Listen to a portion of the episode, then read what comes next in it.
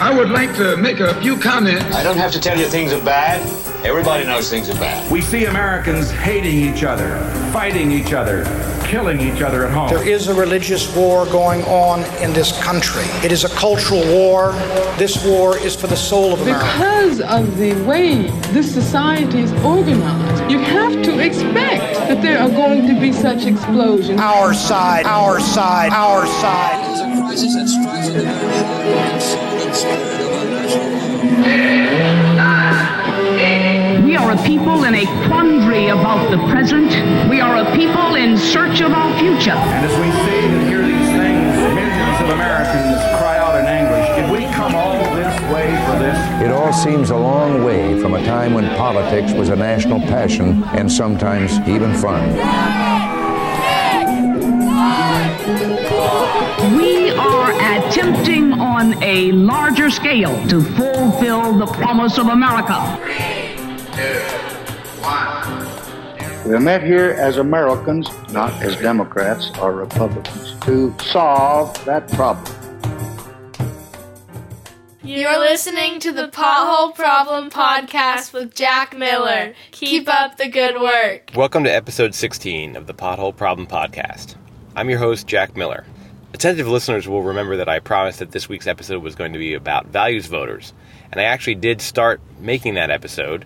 Zane and I sat down for an interview and we did a few minutes, but then it sort of just fell apart. And then I realized it was probably okay to go a different direction. If you're listening to this episode on the day that it comes out, it's the Iowa caucus, which is the first nominating contest of the 2020 presidential election. It's the beginning of the Democratic Party deciding on who its nominee will be to run in the 2020 general election against President Donald Trump. There are a number of interesting things about the Iowa caucus, one of which is that it's a caucus, and that's a different kind of election. There are two kinds of nominating contests that both parties use primaries, which are really more like standard elections. You go and you stand in line at a voting booth and you cast your ballot in secret, and at the end of election day, they get counted up, and whoever has the most votes wins. A caucus is a very different kind of thing, and so I thought that today, instead of talking about values voters, I would discuss what a caucus is like and why it is and is not a very democratic system. There's a lot of ways in which you could say it is extraordinarily democratic, and a number of ways in which you could say it's not democratic at all or it's extremely undemocratic. But first, what is a caucus? A caucus is actually a type of a meeting, and it is also an election. At the end of the night, people will cast ballots, and those ballots will be counted up, and a winner will be determined. But the way those ballots are cast is a really different process from the primary or general election, where you go and stand in line at a voting booth, and you go inside and you cast your ballot in secret, or in some states like Oregon, you mail in your ballot. For a caucus, registered members of a party go to some place like a church basement or an elementary school cafeteria or a union hall, in some cases, actually people's living rooms. And what a caucus is, is it's a meeting where people get together to discuss and decide who they're going to vote for. What happens in a caucus is that there are areas in the gathering place that are marked out for each of the candidates, and the voters, rather than casting a secret ballot, physically place themselves in that area, publicly showing who their support is for. There's also an area for uncommitted voters, which is very different from the ballot box, where if you don't want to vote for somebody for a particular office, you just leave that blank. In a caucus, you stand in the uncommitted area while everyone else gathers in the area designated for their various candidates. At the end of the first round, once everybody's taken their place, the caucus organizers count up who's in each of the candidates' areas and they tabulate the results. The way it works in Iowa is that in order to be a viable candidate, in order to be able to get any votes at all, you have to have a certain threshold number of votes. It's a minimum of 15%, though in certain places it's higher. So if your candidate at the end of the first round of sorting people into these areas has 15% or more, they're good to go. They're going to get votes at the end of the night, and what they can do for the rest of the night is try to increase their level of support. The people who are standing with candidates who are below the threshold have to try to convince the uncommitteds or people from other non viable candidates to come over to their area. The viable candidates are also trying to compete for supporters from the uncommitteds and the non viable candidates. And there's a bunch of cajoling and arguing and persuading that goes on while this process happens. At this point, there's a realignment where people move around. A caucus could technically go on for any number of rounds, and in each state, there's a different number of rounds that take place. In Iowa this year, there's only one round of realignment. So after the first realignment, support is locked in. The caucus organizers count again, and only the candidates who reach the viable threshold get any kind of votes. At this point, people turn in cards showing who they've supported, and those cards act like ballots. They're counted up and they're used to tabulate the final winner at the end of the night. So that's what's going on in Iowa. Not right now, because right now I'm recording this in my car on Friday night before the Iowa caucus while I wait for Zane to finish his driving school course. But if you're listening to this on the day the podcast released, this has been going on today in Iowa. And if you're listening to it later, it's going to be going on in other states that hold caucuses. Now, at this point, you can probably tell what makes a caucus different from a primary or a general election. For one thing, people's support for candidates is public. For another thing, it's a time consuming process that actually involves persuasion, argument, and discussion right there in the room, which is normally forbidden at polling places for primaries and general elections, where trying to influence other voters is actually illegal and forbidden. A caucus is a rowdy meeting. It's much like a town hall meeting. And so, in that sense, it's very democratic. Voters get together, discuss with each other face to face, debate and argue, and together try to come to some kind of conclusion as to how they're going to cast their final votes. And that's going to, in the case of a nominating contest, turn into delegates that will go to a convention to decide the nominee. It's an extraordinarily democratic process because it involves the will of the people being decided by the people who are actually assembled. And in fact, when people are discussing and arguing and persuading, that's the sign of a healthy democratic discourse. What makes this not so democratic is that it's very time consuming, and not all voters are going to be able to take the time to do this, and so it's going to be very exclusionary.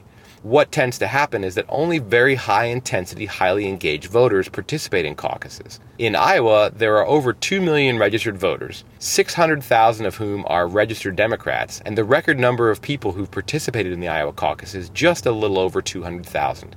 So it's a pretty low turnout rate for a nominating contest, which already has a lower than average turnout rate for general elections. It's even lower than primaries. That means that very few voters are actually going to be contributing to the final outcome. So that's the way in which it is not very democratic. The caucus is actually a really great example of the difficulties of any kind of system of manifesting the will of the people. In democratic theory, there are all kinds of questions about how the will of the people should be manifested in terms of institutions, practices, rules for voting, rules for making decisions. And there really is no such thing as a perfect system. Every system has its benefits and it has its downsides, and the trade offs are clear when you're looking at each of these systems, what they are. In the case of the caucus, what you get is a very engaged activity where people are actually participating with the other members of the citizenry in making a determination extraordinarily democratic. Because, however, it's a really costly endeavor in terms of time and effort, it's very exclusionary, and that, of course, goes against the idea of a democratic process being inclusive rather than exclusive. So, the caucus is a really great example of the trade offs that are really inherent in any kind of democratic system.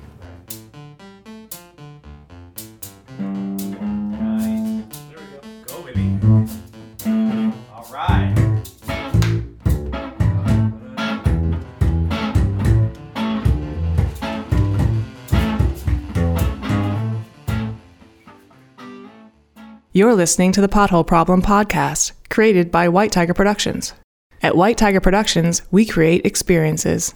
If you have an idea for a podcast, a workshop, or a show of any kind, we'll help you go from concept to execution. We provide creative direction and production support. We've got a podcast studio, writers and storytellers, sound engineers and editors, designers, videographers, hosts, creative coaches, everything you need to manifest your creative potential. You name it or even vaguely describe it, and we'll take you from dream to finished product. White Tiger Productions. You can do what you think, and we can help you. Visit us at youcandowhatyouthink.com and tell us what you're thinking about.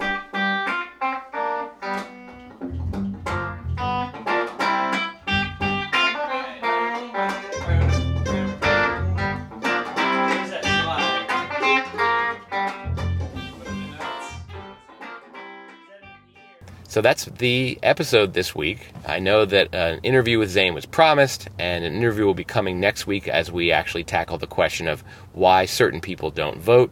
And I'm going to make a promise that, of course, I may fail to keep. Failure is not a major argument against making promises. Failure is, of course, something that is built into life.